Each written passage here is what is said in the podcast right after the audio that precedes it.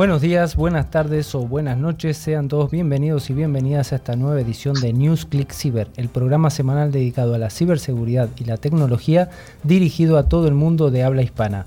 Desde 2018 ofrecemos un programa semanal en el que profesionales del sector acercamos la realidad desde distintos puntos de vista. En el programa están representados desde CISO hasta fabricantes, hackers, pasando por integradores, consultores y sin olvidarnos, por supuesto, nunca del sistema educativo. Hoy contamos con la presencia de Guillermo nuevamente repitiendo el programa. ¿Qué tal, Guillermo? Buenas tardes. Muy buenas tardes, muchas gracias por la invitación y espero que no sea la última. Bueno, ojalá que no. A mi izquierda está Belén. ¿Qué tal? Buenas tardes, Belén. ¿Qué tal? Buenas tardes. ¿Todo bien? Todo bien. Muy bien. Del otro lado tenemos a don Javi Soria, ya repitiendo programas hace bastantes semanas, por suerte. ¿Qué tal Javi? ¿Cómo estás? Muy bien, buenas tardes. Bueno, tenemos también a nuestro invitado que nos va a hablar de algunas cosillas interesantes de pericias y demás. Así que, ¿qué tal? Buenas tardes, Leandro Suárez desde Argentina. Hola, ¿cómo están? Un placer, muchas gracias por la invitación. Gracias a ti. Del otro lado tenemos a Javier Lillo, el, Messi de los potenciómetros, que nos acompaña hoy. Hoy soy el Messi, cada vez Me, nombráis de una manera. Muchas gracias, muchas gracias. Y hola a todo el equipo y, nada, encantado de estar aquí al otro lado de la pecera. Bueno, y finalmente estoy yo, Carlos Valerdi, y los invitamos a que nos escuchen durante estos cincuenta y tantos minutos donde vamos a contar cosas por demás interesantes. Damos un cordial saludo a toda la audiencia que nos escucha a través de las emisiones en FM y también a aquellos oyentes que escuchan nuestros podcasts mientras que realizan cualquier tipo de actividad, como comer helado o hincharse a patatas delante del cristal del gimnasio. Durante toda la semana nos podéis seguir a través de las redes sociales o nuestro email info.clickciber.com. Además, recordamos y recomendamos visitar nuestra web llena de interesantes contenidos, clickciber.com. También informamos de que pueden acceder a todos los programas anteriores a través de nuestros podcasts disponibles en Spotify, eBooks, Apple Podcasts, TuneIn, YouTube, Twitch, donde además los invitamos a suscribirse. Para ello solo tienen que buscar la palabra clave ClickCiber. Muy bien, bueno Javier, ¿qué nos puedes contar del contenido que vamos a tener en el programa de hoy? Muy bien, pues vamos a empezar diciendo que un día como hoy, nuestra tecnoefeméride es que un 7 de julio de 2009 Google Gmail deja de ser beta y se convierte en un producto terminado. El 7 de julio de 2009, Google convierte su servicio Webmail de Gmail en un producto terminado finalizado y oficialmente abandona el estatus de beta. Google anunció Gmail para el público el 1 de abril de 2004. Gmail es el servicio de correo electrónico gratuito de Google con posibilidades de POP3 y de IMAP. Y además tendremos, como siempre, el menú del jueves. Noticias de ciberseguridad, Continuaremos con las ciberpíldoras, qué es el grooming y cómo actuar ante él, tecnoefemérides, el monográfico con el ciberbullying y como invitado estelar y especial, Leandro Suárez como perito digital en Derecho Informático.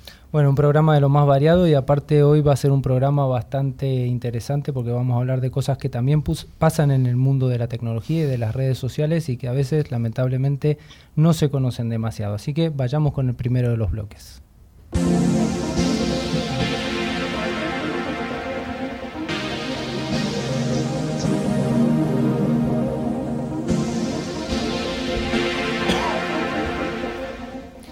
Como todas las semanas, damos las gracias a Netscope, solución tecnológica que protege los entornos cloud, por traernos la sección de noticias. Y la primera noticia de hoy dice que crecen los ciberataques dirigidos a infraestructuras industriales. Belén, ¿qué nos cuentas? Sí, Carlos, es que existen múltiples motivaciones por las que cualquiera se puede convertir en una ciberamenaza. Ciberdelincuencia, ciberterrorismo, ciberespionaje o ciberguerra. En los últimos meses se ha constatado un aumento muy importante en el número de ataques, con un cambio sustancial en los objetivos. Crecen especialmente aquellos dirigidos a infraestructuras industriales. En particular, han afectado a sectores como energía, agua, acero, petróleo y automóvil. El impacto de un ataque exitoso a una infraestructura industrial puede afectar a la disponibilidad o mal funcionamiento de los procesos industriales puede ocasionar tiempos de inactividad no planificados que, en función de su duración y procesos afectados, podría, pondría en serio peligro la propia continuidad del negocio. Francisco Valencia, director general de Secure and IT, destaca que los factores que generan la mayoría de los problemas en seguridad, tanto de la información como de los sistemas industriales, son fundamentalmente tres. La falta de valoración de activos, la falta de comunicación entre los departamentos y la escasa información y concienciación de los usuarios. Además apunta que el ransomware en la industria se ha multiplicado por 10 en un año y las consecuencias para las compañías pueden ser catastróficas. Las cifras hablan por sí solas. El coste medio de un ciberataque son de 2 millones de euros. Si hablamos de entornos industriales, esta cifra se eleva hasta los 10. La interoperabilidad entre IT y OT, la explosión de dispositivos asociados a la industria 4.0 o la carencia de aplicaciones de criterios de seguridad durante su despliegue provoca la existencia de fallas de ciberseguridad que pueden ser aprovechadas por los ciberdelincuentes. Las previsiones no apuntan a una mejora en este escenario y muestran una línea que sigue la misma tendencia que actualmente. Tres de cada cuatro empresas sufrirán un ataque que afectará a su entorno productivo e industrial. A esto se suma que casi un tercio de las organizaciones industriales ya han experimentado al menos un incidente de seguridad en el último año y que además la mitad de ellas no cuentan con un plan de respuesta ante incidentes de entorno OT. Los retos en los entornos industriales son complejos y eso multiplica las razones por las que es necesario impulsar la, ciberseguridad en OT. En primer lugar, porque generalmente no se dispone de un conocimiento exhaustivo de los elementos conectados a las redes de planta, así que difícilmente vamos a ser capaces de proteger algo de lo que se desconoce su existencia. Además, muchas de las instalaciones industriales no se han actualizado desde su puesta en producción, considerando que en esos, que en esos tiempos la ciberseguridad no era un requisito en el diseño. Otro de los aspectos más relevantes es que en la industria no hay la posibilidad de parada o las ventanas de intervención son muy reducidas, pues se prioriza más la continuidad de la producción a otro factor. Otro factor de riesgo muy relevante son los accesos remotos, soporte y teleasistencia, y las intervenciones llevadas a cabo in situ por terceros, en las que normalmente hay poco control y rigor desde la perspectiva de la ciberseguridad. Nos encontramos en un escenario de aumento de la ciberamenaza, un entorno con arquitecturas de red heredadas, desconocimiento de lo que hay, carencia de conocimientos para la protección de ICS y en muchos casos escasez de medios y recursos. Por tanto, el elevado nivel de riesgo es un factor determinante en OT, nos comenta Hugo Llanos, director del área de, ciberseguridad industrial de Secure and IT. A estas dificultades hay que añadir que el panorama normativo en ciberseguridad industrial es complejo e incluso ambiguo. Por este motivo, como explica Llanos, en Secure IT nos planteamos la necesidad de definir un conjunto de controles de ciberseguridad que permita a la industria gestionar de forma adecuada la ciberseguridad de sus procesos industriales, que se ajusten a un nivel de seguridad adecuado. Bueno, interesante esta noticia. Javier Soria, vos que sos del mundo OT, ¿algo para comentar sobre esto? Bueno, que normalmente hay poca concienciación, pero que últimamente en el World Economic Forum eh, las grandes industrias petroleras de oil and gas han decidido hacer un acuerdo para mejorar su entorno y las eléctricas se están poniendo las pilas. Entonces, poquito a poco. Bueno, esperemos que siga en ese camino. Bueno, la segunda noticia de hoy nos dice que los hackers iraníes toman control de servidores del metro israelí, Guillermo. Pues así es, Carlos. Y es que los medios iraníes informaron que piratas informáticos iraníes lograron tomar el control de los servidores del metro de Israel. Un canal de Telegram dio que el ciberataque enorme se dirigió a los sistemas operativos y servidores del metro de Israel. Además, el canal 12 de Israel informó que esto condujo a la intimidación en línea de sus sistemas, ya que Israel no tiene un sistema de trenes subterráneos.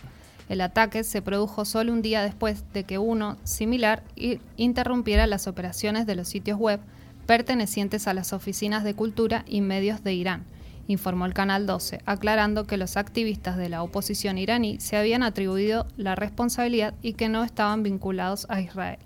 Hace unos días, un gran ciberataque obligó a, tres empresas siderúrgicas estatales iraníes a detener su producción. Un grupo de hackers asumió la responsabilidad del ataque y dijo que había pirateado las tres mayores empresas siderúrgicas de Irán en respuesta a la agresión de la República Islámica. Este ataque fue realizado por militares israelíes. Los corresponsales militares israelíes indicaron que Israel era directamente responsable del ataque de la compañía siderúrgica en venganza por un supuesto ataque cibernético que provocó que se escucharon sirenas de cohetes en Jerusalén y Eliat la semana pasada. Las empresas de comunicaciones israelíes ordenaron reforzar la ciberseguridad cibernética. Ya que el gobierno implementó una nueva iniciativa de la cúpula cibernética para proteger al país contra los ataques cibernéticos. A fines del mes pasado, la Autoridad de Protección de la Privacidad de Israel informó que los hackers iraníes tomaron el control de los sitios web operados por Gold Tours Ltd, una empresa turística israelí que administra a más de 20 sitios web de reservas de viajes. Los hackers robaron información personal de más de 300.000 israelíes, incluidos números de teléfonos, direcciones, fechas y lugares de vacaciones reservadas e información médica confidencial. Bueno, evidentemente la ciberguerra continúa y en estos países se está haciendo cada vez más visible. Dice, no devuelvas la llamada a estos números de teléfono. Se trata de el timo de la llamada perdida. Belén, ¿qué nos puedes contar de esto? Efectivamente, y así se llama la última estafa que ha sido denunciada por la Guardia Civil. Se trata de una práctica que consiste en dejar una llamada perdida en el teléfono y cuando el usuario la devuelve se conecta a un sistema trampa que le factura una enorme cantidad de dinero. La estafa se aprovecha de que vivimos pegados al móvil, pero muchas veces no nos atrevemos a contestar una llamada o simplemente se nos pasa hacerlo. Los ladrones llaman y solo dejan sonar uno o dos tonos, para a continuación colgar. Las víctimas, extrañadas por esa llamada perdida, devuelven la llamada con la mejor de las intenciones, pero han cometido un error fatal. Al parecer estas llamadas se realizan desde una centralita. La Guardia Civil ha expuesto en sus redes sociales cuáles son los números de teléfono a los que no se debe devolver la llamada.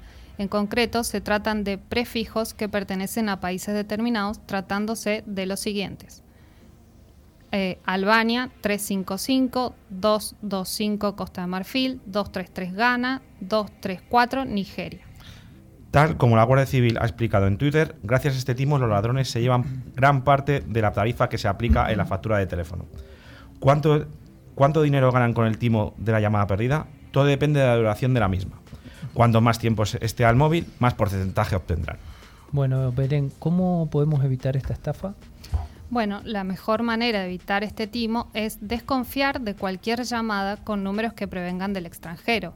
Si recibimos una llamada, podemos dejar que suene sin descolgar el teléfono y luego buscar el número en internet para saber su origen. Pues muy bien, a estar atentos entonces, ya sabemos los números desde los que nos puede venir la factura de teléfono luego. La Guardia Civil advierte de otra estafa de la mula del dinero, Guillermo. Efectivamente, eh, la Guardia Civil ha decidido alertar a través de sus redes sociales de un peligroso nuevo timo en la que la víctima es engañada para convertirse en el delincuente, sin saberlo. Con esta estafa, el usuario comete delitos para los estafadores sin ser consciente de ello, haciéndolo como se conoce como la mula del dinero. Cuando los ciberdelincuentes obtienen dinero mediante métodos fraudulentos, lo más habitual es que recurran a personas que hagan de intermediarias para tratar de no levantar sospechas y ocultarse. Esta forma disfrazada de los ciberdelincuentes usan para que les ayuden a blanquear dinero convierte a las víctimas en criminales. Debido al alcance de las nuevas tecnologías, hoy en día el 90% de las personas que terminan siendo mulas de dinero son captadas mediante plataformas digitales. La Guardia Civil ha explicado en redes sociales que los criminales contratan a personas para que reciban en sus cuentas bancarias el dinero ilegalmente obtenido a cambio de una recompensa económica o comisión. Alertan en el tweet. Bueno, la quinta noticia de hoy, el que le hemos estado viendo en los medios de comunicación estos días, dice que han habido 66 detenidos por financiar a los Dominican a través de fraudes de Internet. Belén.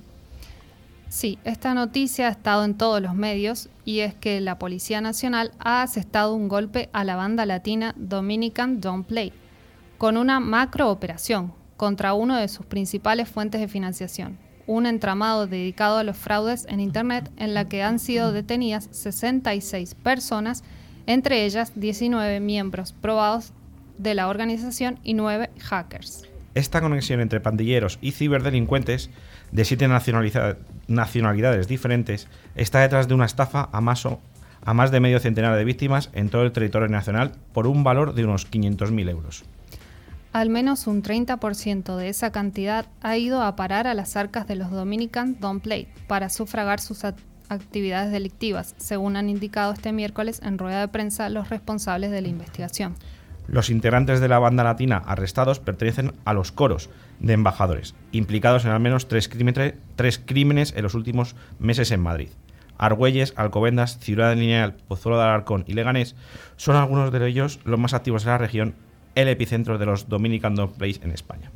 A principios de año, la policía detectó que ambas organizaciones habían construido un entramado en el que los hackers disponían de pandilleros que les, que les abrían cuentas bancarias para materializar sus estafas en Internet y los miembros de la banda financiaban a su organización con un porcentaje del monto defraudado.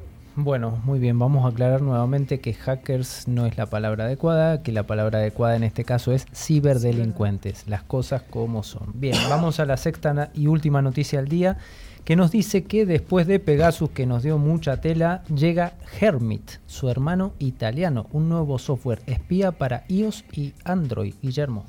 Pues sí, todo esto no da ni un respiro y hay que estar alerta. Esta vez Google, a través de una investigación conjunta con Lookout Third Lab, ha lanzado un aviso global relacionando con un peligroso software espía que está siendo usado por los gobiernos para sustraer información de los móviles. Este ha sido bautizado como Hermit y ya se puede considerar el nuevo Pegasus, que ataca por igual tanto a iOS como a Android. Este spyware ha sido desarrollado presuntamente por la empresa italiana RCS Lab y puesto a disposición de diferentes agencias de inteligencia y también gobiernos de todo el mundo. A día de hoy se conoce que lo ha adquirido tanto Italia como Kazajistán. El nuevo Pegasus roba información de manera sofisticada. ¿Cómo es esto, Guillermo? Sí, eh, tal y como ha denunciado Google a través de su artículo, el modo de actuación es realmente sofisticado. Esto hace que el spyware se pueda camuflar detrás de aplicaciones que a simple vista parecen oficiales. Entra aquí las aplicaciones oficiales de Samsung, de mensajería y también de las operadoras que están instaladas para realizar ajustes comunes. La distribución se realiza a través de un simple SMS, que parece que tiene una procedencia completamente legítima, pero el problema es que el mensaje va a solicitar descargar un archivo para poder solucionar un fallo interno del dispositivo. Al final, lo que se estará instalando en esta aplicación maliciosa que pasará inadvertida al parecer a una app de mensajería de operadora o la oficial de Samsung. Una vez el malware ya está instalado en el dispositivo, va a poder tener acceso a todo lo que contenga. Pero hay que destacar que la aplicación por sí sola no incluye herramientas de ataque. Actúa como una simple puerta de entrada para descargar los exploits necesarios que le dará poder necesario para extraer toda la información que interesa al atacante. Bueno, esto sin duda es algo realmente peligroso, ya que según las cifras que ha dado Google, se ha podido llegar a infectar 10.000 dispositivos al día en Europa. Así que, como decimos siempre, a estar atento a las aplicaciones que descargamos en los móviles, si es posible tener un buen antivirus o participar de nuestro concurso al final del programa. Vamos con esa ciberpíldora. La ciberseguridad es uno de los sectores más pujantes de las tecnologías de la información. Si te interesa estar al día de los ciberataques y de cómo defendernos, escucha cada semana a Carlos Lillo y su equipo de expertos en NewsClick Ciber.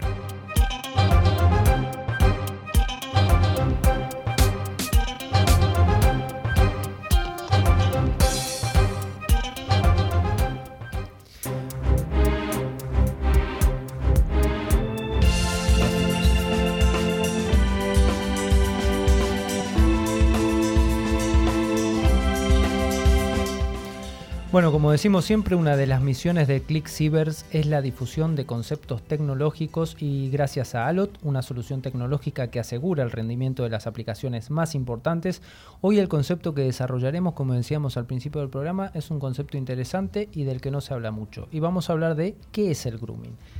¿Qué es el grooming, Belén? Lo primero que hay que decir es que ojalá esto no existiera pero el grooming y en su evolución digital el online grooming, es decir, acoso y abuso sexual online, son formas delictivas de acoso que implican a un adulto que se pone en contacto con un niño, niña o adolescente con el fin de ganarse poco a poco su confianza para luego involucrarle en una actividad sexual. Esta práctica tiene diferentes niveles de interacción y peligro, desde hablar de sexo y conseguir material íntimo hasta llegar a mantener algún tipo de encuentro. Eh, sí, Belén, se trata de un proceso en el que se produce un vínculo de confianza entre la víctima y el acosador. Este intenta aislar poco a poco al menor y lo consigue desprendiendo de su red de apoyo, familiares, profesores, amigos, etc., y generando un ambiente de sectarismo e intimidad. En el caso del online grooming, el abusador envía, a través de un medio tecnológico, material sexual al niño o niña. Además, se suele hacer pasar por menor y adapta el lenguaje a la edad de la víctima. Es una violencia igual de real que la física, pero de la que no se puede huir. Bueno, Guillermo, ¿y esto es algo usual en España? Es algo que nos puede afectar a cualquiera, hijos, nietos, primos, etc. Para un ejemplo, vamos a poner un ejemplo cercano que ha ocurrido en, nuestro país. La Policía Nacional ha detenido en Málaga a un joven de 22, años como presunto autor de un delito de corrupción de menores de una adolescente catalana de 15 años.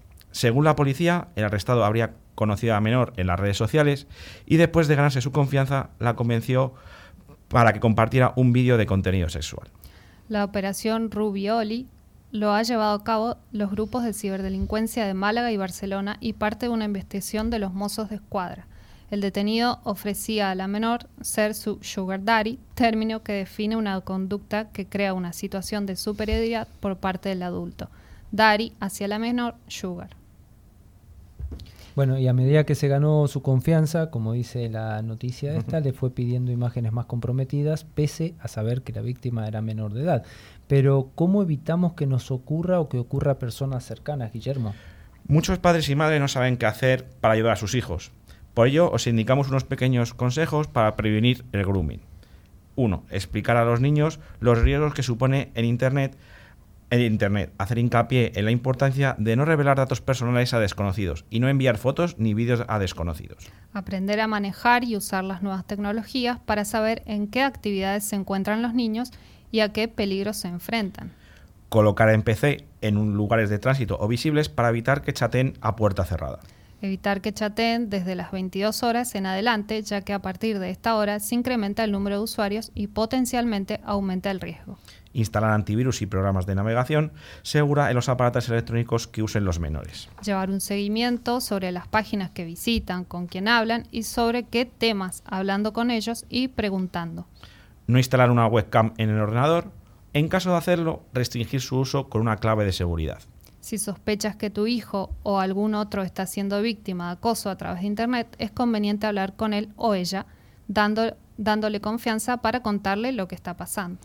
Contacta con la policía o organizaciones de protección de niños, niñas y adolescentes si necesitas consejo o ayuda conversar con los menores acerca de sexualidad saludable y reforzar en ellos la idea de que pueden hablar sobre contenidos que les sean desagradables o que les hayan incomodado. Muy bien, y si esto ya lo ha sufrido o lo está sufriendo, ¿qué tendría que hacer Belén? Bueno, como ya sabemos, por mucho énfasis que pongamos a la hora de prevenir ciertas situaciones, estas ocurren de igual manera, por lo tanto debemos tener claro cuáles son los primeros pasos que hay que seguir cuando nos encontramos con ella. Por ejemplo, transmítele una actitud de seguridad y madurez. No borrar, destruir ni modificar la información que haya quedado en el dispositivo electrónico relacionado al hecho, ya que la integridad de la información es vital para poder seguir adelante con causas penales que se inicien. No reenviar los mensajes constitutivos del delito. Denunciar inmediatamente en la dependencia policial o fiscalía más cercana a tu domicilio. No cuestiones sus palabras y muéstrale apoyo incondicional. No cedas al chantaje del acosador busca ayuda psicológica para el menor y la familia. Un punto muy importante a tener en cuenta es no denunciarlo a la red social o plataforma web, ya que si lo denuncias, el administrador del sitio web puede borrar como al usuario acosador, y al ser bloqueado se pierde la información para hacer la investigación. Y el acosador puede crear un nuevo perfil y seguir acosando a otros niños, niñas o adolescentes. Por eso, la denuncia que tiene que ser en la fiscalía o comisaría más cercana al domicilio. Bueno, interesantísimo este tema, así que ya saben, y cualquier cosa, pues tienen nuestro mail info.clickciber.com para cualquier consulta. Vamos con las tecnoefemérides.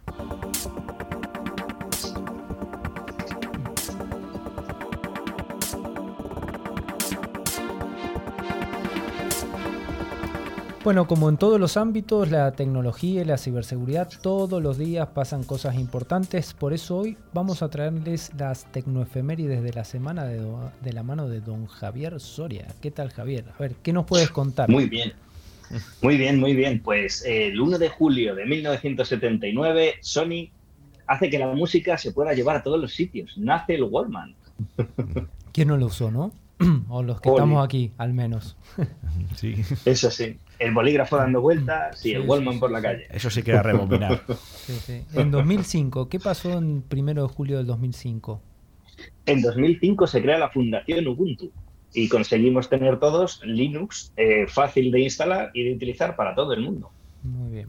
En la sección, que ya vamos a tener que darle una sección aparte, en la sección IBM de la semana, el 2 de julio del año 53, ¿qué pasó?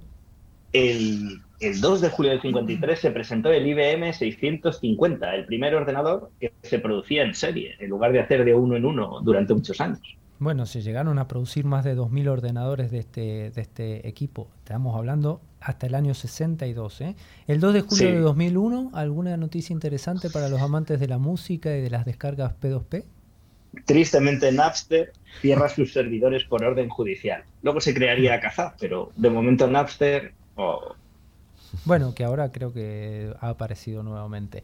Y el 1 de julio del 46 y el 3 de julio del 71. ¿Quiénes nacieron? Nacen Gottfried Leibniz, denominado el último genio universal, y Julian Assange, el fundador de Wikileaks, gracias al cual sabemos todos los tejemanejes que se ocultan por ahí. Exacto. ¿Y qué pasó un 4 de julio del 96, el día de la independencia de Estados Unidos? que se lanzó Hotmail. Hotmail. Que después fue creado, o sea, fue comprado por Microsoft. Exactamente. ¿Y qué significa Hotmail? Eh, bueno, el servicio de Hotmail pues eh, buena pregunta, no lo sé. en pues, principio es pues mail caliente, pero, bueno, pero lo voy a decir. qué te refieres. Es una referencia al protocolo HTML. Es, ah. es una referencia. Vale, vale, o sea, HTML y quitas la Vale, perfecto. Pues mira, no lo sabía. Bueno, y algo interesante y que sufrimos todos, prácticamente todos los días. ¿Qué pasó el 5 de julio del año 37? Bueno, nace el spam, el verdadero spam, es decir, los mensajes no solicitados. Bueno, y, contanos un poquito la historia del spam. ¿De, dónde viene la palabra en realidad? Eh, Josh Hormel y Company lanzan un producto de carne que era como una especie de lata de carne, que era como un paté de cerdo, lo que en España se suele llamar magro. Y bueno, en general es lo que se desecha porque es demasiado graso, no suele estar demasiado sabroso. Bueno, estas latas solían costar pues 10 céntimos, 15 céntimos, era algo muy barato y se convierte al final pues en un caso de, éxito porque todo el mundo lo empieza a comprar. Bueno, y así se transforma la palabra spam en lo que hoy conocemos, ¿no? se hizo tan masivo que hoy lo conocemos el, correo electrónico como spam a, eso, a la masividad y al, y al, y al éxito que tuvo esto. Y por último, 6 de julio del 95, ¿qué, qué ocurrió? IBM compra Lotus. Eh, la más grande adquisición de una empresa de software hasta el momento. Pues muy bien, hasta aquí las tecnoefemérides de la semana. Vamos con ese monográfico.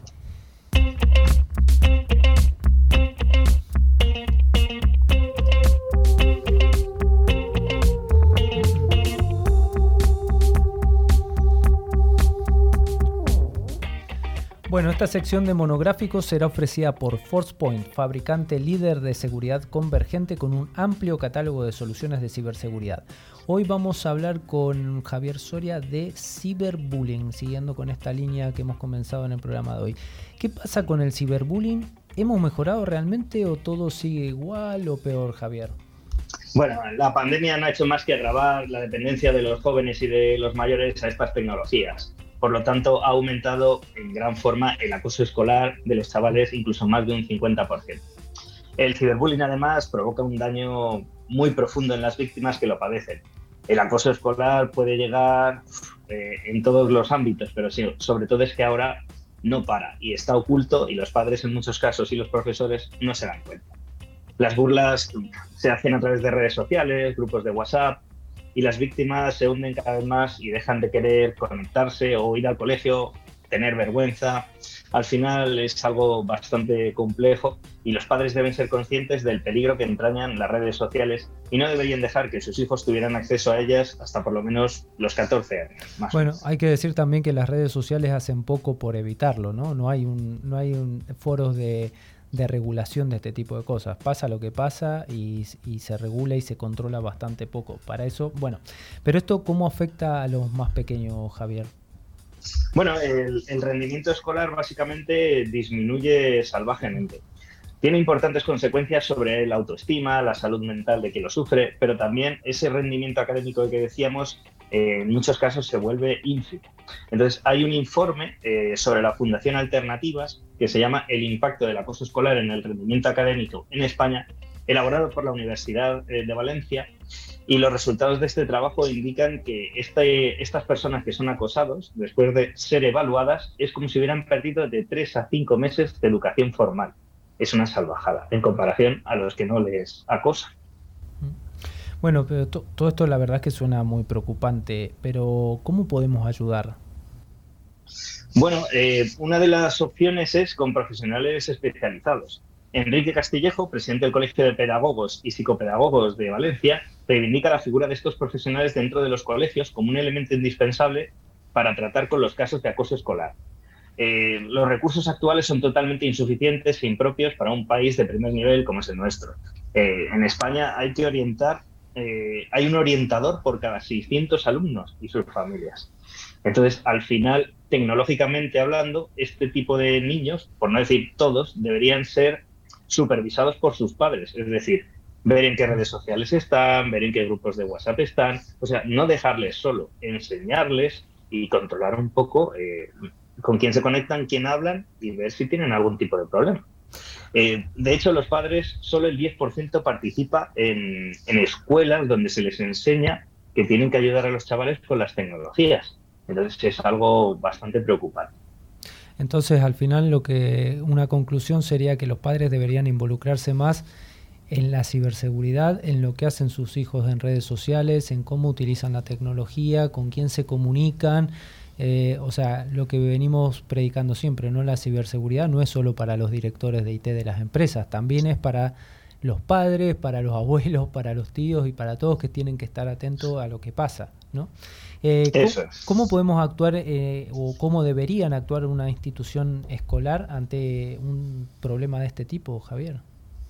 Cuando se da un caso de acoso escolar, pues normalmente existe un protocolo de actuación establecido con unas medidas de intervención. En algunos casos se recurre a la policía local eh, para que acudan al lugar de los hechos, comprobar qué ha ocurrido, ver las redes sociales. Pero bueno, al final eh, estos protocolos parece que estaban escritos desde hace 20 años y no son muy efectivos. En papiro. Y desde el lado oscuro, es decir, desde las redes, ¿cómo deberíamos actuar? Tanto como padres o, las redes mismas, ¿no? ¿Qué, creemos que deberían hacer? Eh, bueno, Twitter, Facebook y demás para evitar este tipo de cosas? ¿Deberían entrar en, en ese terreno de regular lo que pasa o, bueno, es un terreno un poco escabroso? Bueno, aquí eh, lo que ocurre muchas veces en estas redes es que hay miles de perfiles falsos, hay redes de bots, hay redes un poco mafiosas, ¿no? Entonces es complicado decirle a una empresa que debe regular eso. A lo mejor lo que deben hacer es que a determinada edad no permitir que se creen perfiles y sí que permitir que se creen perfiles bajo supervisión, es decir, que directamente lo que escriba lo que reciba lo puedan tener los padres al momento. Otra de las cosas que puedes hacer es asociar un perfil invisible en el cual el padre eh, esté todo el rato viendo lo que tiene o conectarlo como amigo bajo otro nombre. Pero principalmente es no dejar a, a los niños solos, niños 14, 16 años, porque no están preparados para gestionar emocionalmente este tipo de problemas. Exacto. Bueno, una de las cosas que supuestamente quería hacer Elon Musk si compraba Twitter, ¿no? Que las cuentas fueran todas verificadas. Bueno, vamos a ver si, si lo Sí, pero se dio cuenta que en la del presidente de los Estados Unidos la mitad eran seguidores falsos y dijo, uh, si en el presidente de los Estados Unidos la mitad son falsos, el resto... Bueno, los adultos también ejercemos bullying, ¿no? Sí, las redes sociales nos han proveído de, provisto, perdón, de un anonimato perturbador. Y digo perturbador porque ha servido para sacar en muchas ocasiones lo peor que llevamos dentro, porque como es anónimo, pues mucha de la gente se deja llevar. Podemos mencionar Twitter como red social por antonomasia, en la que el odio se dispara con tanta facilidad que al final parece que, que estás en un sitio donde solo vomitas maldades. Pero Twitter no cuenta solo con el monopolio del hate en la red, eh, solo hace falta darnos una vuelta por TikTok, Instagram o cualquier red social para ver que la cantidad de comentarios que se realizan suelen ser ofensivos, que las personas somos capaces de lanzar eh, insultos sin ningún tipo de reparo y que como se supone que no hay consecuencias ni nos conocemos, pues nos anclamos en ese anonimato y vomitamos básicamente cosas que no deberíamos decir y que a la cara casi nadie se atreve a decir. y más. Muy, interesante, Javier. ¿Algún consejo para finalizar? Mm, bueno, o sea, intentar educar a los chavales, acompañarlos y supervisar todos, todos los temas que publiquen en redes sociales y que reciban ellos. Concienciar y educar, lo que decimos siempre, interesantísimo. Muchas gracias Javier y vamos con el invitado de hoy.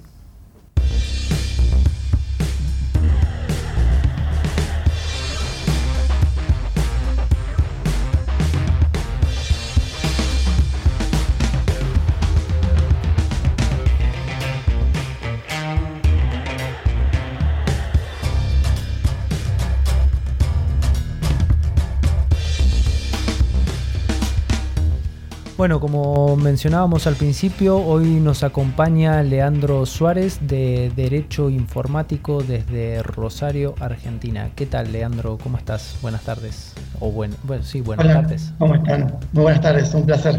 Bueno, bienvenido a, a Cyber. Bueno, contanos eh, brevemente tu, tu currículum, tu, cómo es tu formación, tu experiencia y bueno, en qué estás trabajando actualmente.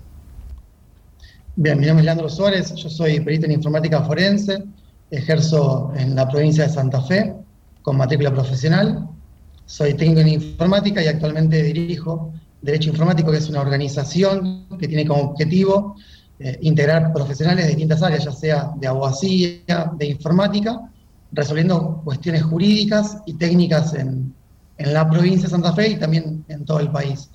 Hace ya unos seis años que estamos trabajando de manera profesional en todo el país y en las redes sociales también tenemos bastante incidencia, sobre todo porque intentamos desde nuestro lugar generar conciencia, brindar material de estudio y por supuesto eh, brindar a la, comunidad las posibles capacitaciones que hay en todo el país y también a todo, a todo el mundo. Muy bien. ¿Qué, ¿Qué hace un perito informático? ¿Cuál es su tarea? Qué pregunta, depende también del caso. Eh, siempre nuestro trabajo es buscar información de distintos dispositivos informáticos, llámese un teléfono, o sea, dispositivo de telefonía celular, llámese una tablet, una computadora, en este caso un disco rígido, eh, en un servidor, inclusive también en redes sociales, correos electrónicos, mensajes.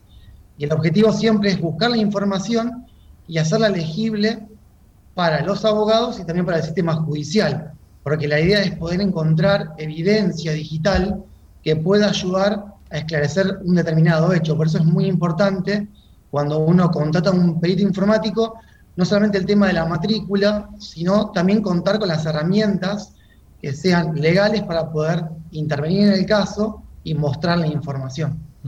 ¿Y qué hacen desde Derecho Informático esta empresa que has creado? ¿Cuál es?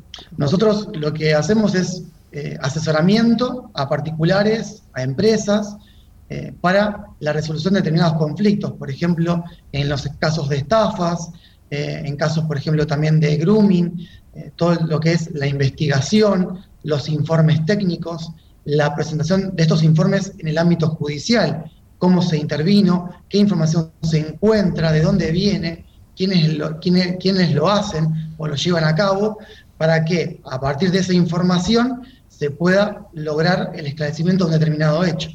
Y para todo esto que mencionas, ¿qué tipo de herramientas utilizan o de qué se sirven para poder realizar todo este tipo de trabajos de peritaje informático, digital? Bien, dependiendo también del caso, podemos, por ejemplo, utilizar herramientas de software libre. Eh, por ejemplo, nosotros utilizamos Hash My Files, que es un programa, por ejemplo, para aplicar hash sobre distintos archivos utilizamos eh, FOCA en algunos casos. Eh, también, por ejemplo, si son correos electrónicos, lo que nos basamos siempre es analizar las cabeceras de los correos para poder presentarlos en el ámbito judicial, sobre todo la información que tienen. Y también tenemos lo que es UFED, que es una herramienta privada, y también XRI, dependiendo si es un disco rígido o si es un teléfono. Por eso va a cambiar la herramienta según el caso que tengamos. Si hay que analizar teléfonos o también, por ejemplo, discos rígidos, discos de estados sólidos y, otros que se presenten. Perfecto. Entonces, eh, con todas estas herramientas y de la mano de los abogados, al final hay una articulación directa ahí entre peritos tecnológicos, los abogados. Eh, ¿Los abogados tienen que estar preparados en la parte tecnológica hoy en día? Porque hasta hace un tiempo veíamos que, bueno, eh, quizá no, pero hoy en día, ¿cómo lo ves desde tu óptica? ¿Deberían prepararse realmente los abogados en, temas de tecnología, ciberseguridad, ciberdelito y demás para saber afrontar, en, su caso, una pericia o lo, que, o lo que tengan que hacer?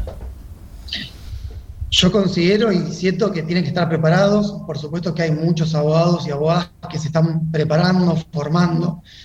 Perdón. Lo que pasa es que también la cuestión radica mucho en cuanto uno se forma y después lo aplica a los casos prácticos. Hay una, hay una barrera que todavía no logra superarse porque la mayoría de las, eh, también es una opinión personal, ¿no? La mayoría de los cursos están orientados más a la parte teórica y la práctica a veces cambia un poco.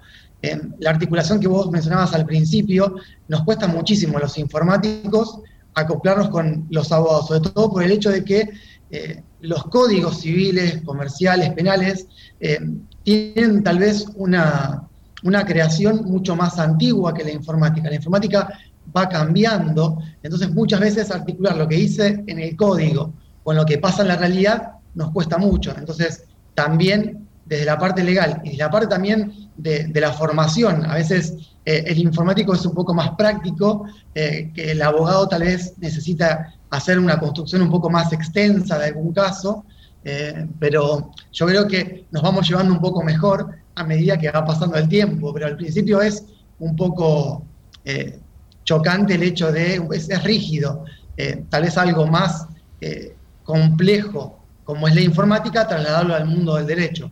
Pero sí, los, abogados se van formando y por supuesto las nuevas figuras van apareciendo constantemente, entonces es necesario que, que los abogados se acoplen y puedan formarse en todo lo que es cibercrimen, ciberseguridad, seguridad informática, pericias informáticas también.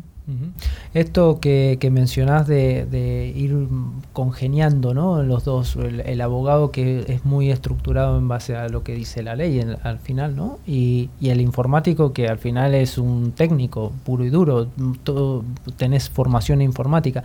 ¿Cómo ves el crecimiento? De la profesión, esto ya dejando por un momento un poco de lado el, tecnicismo de, la pericia informática, como informático, ¿cómo ves el crecimiento? Se, las empresas, la, justicia y demás, está empezando a entender que ya no somos el friki que estaba ahí perdido en una salita al fondo tomando Coca-Cola todo el día y somos parte ya del negocio y somos parte de la solución. ¿Lo ves así o o bueno, ¿cómo, ¿cómo ha ido evolucionando eso? Si uno se pone a pensar, y lo digo desde el lado de Argentina, hace 20 años, 10 años lo que era la informática, claramente no tiene el mismo poder o el mismo peso que lo tiene hoy. Hoy eh, en los grupos eh, empresariales o en el ámbito de la justicia, ya el informático, la voz que tiene eh, es de mayor peso, tiene una mayor incidencia. Y claramente, como vos decías, no es el friki o esa, esa persona que estaba escondida, sino que ahora ocupa un, lugar importante en la toma de decisiones inclusive. En, relación a tu pregunta, en la primera parte de la pregunta, las empresas empiezan a tomar un poco más de, de conciencia sobre lo que están padeciendo, porque en definitiva estamos hablando de información y eso es dinero. Entonces, si no hay una política clara de protección de datos, de inversión de infraestructura informática y de capacitación, eh, pierden mucho dinero y también pierden el negocio.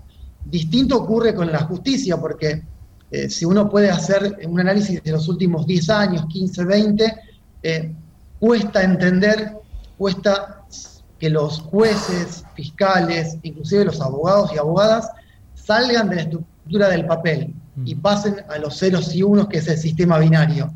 Todavía hay una, una resistencia desde la justicia, sobre todo de la República Argentina, a empezar a entender que la informática hoy tiene mucho peso, que es mm, en, cuestiones mucho más económico, inclusive es más transparente para algunas cuestiones, pero del lado de la justicia me atrevo a decir que, es un poco más la resistencia que hay en avanzar sobre la tecnología que tal vez continuar con el, con el cuestión papel.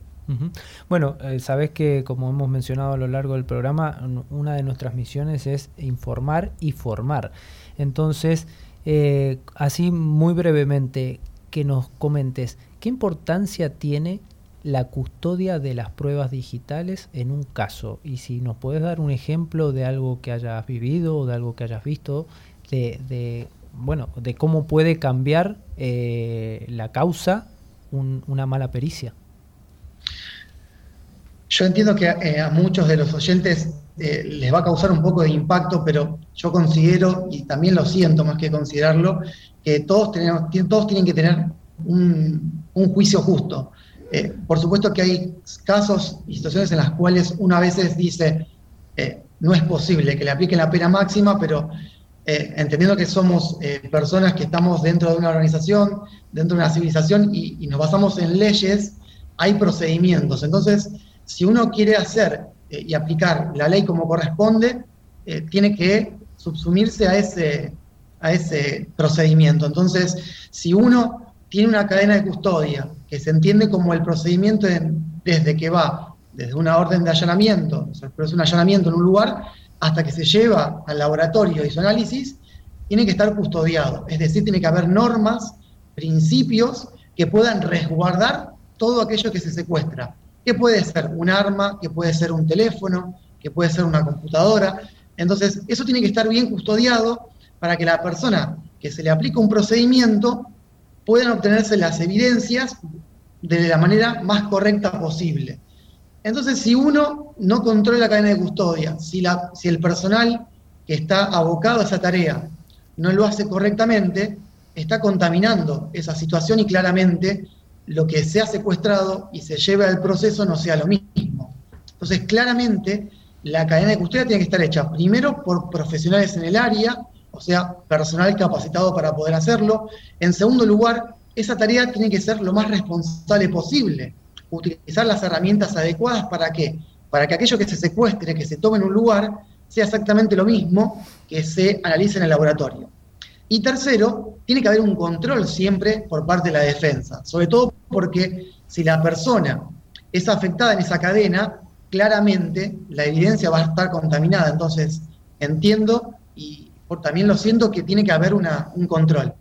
Ahora bien, muchas veces lo que se secuestra no es lo mismo que llega al laboratorio. Y es ahí donde nosotros intervenimos como peritos para decir, mira, esa firma no es legible, el dispositivo que se toma fue manipulado porque el DVR que se extrae eh, fue tal vez contaminado, lo quisieron eh, tal vez obtener información, eh, hubo un ingreso a algún dispositivo, un pendrive, o tal vez se desconecta de una manera que no, no corresponde. Entonces, nuestro trabajo siempre es poder preservar y sobre todo controlar más que nada lo que se extrae y lo que llega en cadena de custodia. Ahora, con respecto a un caso que tuve que es muy particular y tal vez uno puede pensar desde el otro lado eh, qué, tontería puede ser o que tal vez que, es cuestión simple, pero en un allanamiento de, por un caso de, una estafa se extraen tres teléfonos, se meten en una bolsa Faraday, se sella la bolsa Faraday y se lleva al laboratorio. Y cuando llega al laboratorio, lo que primero que uno pide es eh, la orden de allanamiento para saber qué es lo que se pide, eh, el acta de allanamiento para saber cómo se redactó, qué dispositivo era, si tenía un email, eh, si estuvo identificado, y después uno va sacando fotografías sobre el dispositivo. Y me encuentro con la, con, digamos, con la sorpresa que el email tenía 19 caracteres y no tenía 15, o sea que ese dispositivo claramente no era. La compañía telefónica tenía que decir Movistar y decía personal. Eh, el ICCID claramente no, no coincidía y sobre todo la tarjeta de memoria que se extrae el dispositivo no se pudo leer. Entonces ahí se genera una discusión entre eh, la defensa, en este caso eh, el perito informático que yo tenía participación, y digamos la fiscalía porque ellos querían hacer la pericia y claramente uno se opone. Entonces hubo un llamado al fiscal regional en primera instancia y después al fiscal general, y esa pericia no se pudo hacer. Y la pregunta sería, ¿por qué? Porque claro, uno secuestra un dispositivo y cuando llega al laboratorio no era el mismo. Entonces, ¿cómo podemos garantizar el derecho de defensa de esa persona si lo que se secuestra no era lo mismo? Entonces, claramente ahí hay una afectación de derechos. Y a veces eh, el, abogado considera que esas cuestiones son mínimas y por eso no, no contrata a un perito o tampoco eh, hace un acto de presencia sobre, sobre ese acto y tal vez eh, se pierde esa posibilidad. Por eso la recomendación es poder ir al control pericial y ver todas estas cuestiones, porque en un error que tenga la fiscalía es un punto a favor de la defensa. Ok, eh, yo entiendo en esto que más allá de la formación que deban tener tanto abogados como fiscales y demás, al final la, custodia de una prueba, da igual que sea un teléfono móvil, que sea un pantalón, que sea, eh, no sé, un, coche, eh, la custodia debería ser la misma y debería llegar al laboratorio lo mismo que se secuestró en, en, la escena del delito, ¿no? Entonces, a veces me cuesta entender que haya gente que crea que solo hay que educar en lo digital. No, es que la custodia es custodia, en definitiva. Da igual el tipo de, elemento o de, o de, dispositivo que sea. Bueno, eh, Leandro, para, para, finalizar muy cortito, hoy hemos hablado de ciberbullying, hemos hablado del ciberacoso y, de, y del grooming. ¿Alguna cosita que nos quieras comentar al respecto? Sí, sobre todo el tema de las investigaciones en el caso de grooming y todo el tema de redes sociales lo que se aconseja, como bien habían dicho los chicos ahí en el piso, eh, la idea es no, no borrar la información, siempre la idea es poder preservar el dispositivo, preservar esa conversación, tratar de no hacer la denuncia en la red social porque muchas veces se puede dar de baja el perfil y esa información puede, puede desaparecer. Eh, ahí lo importante es, si la, Fiscalía actúa rápidamente, lo que se puede pedir es la preservación de ese perfil. Eso se puede hacer a través de, Facebook, de Instagram, Twitter. La Fiscalía lo puede pedir a través de la plataforma especial dedicada a eso y ante cualquier situación que pueda hacer esa persona, al haberlo pedido previamente, uno lo puede conservar. E inclusive, si uno utiliza un teléfono o una computadora, dejar de hacerlo para evitar que cualquier información se pueda borrar. Por eso es importante cuando uno se encuentra en un caso de este tipo, de grooming o de ciberbullying, evitar borrar la información, pero sí hacer la denuncia tanto en fiscalía como en la policía. Y por supuesto, si es posible eh, lograr la identificación de esa cuenta para poder preservar la información, sería lo más apropiado posible. Muy bien, Leandro Suárez de Derecho Informático, muchas gracias por haber estado y por todo lo que nos has contado. Vamos a ese concurso.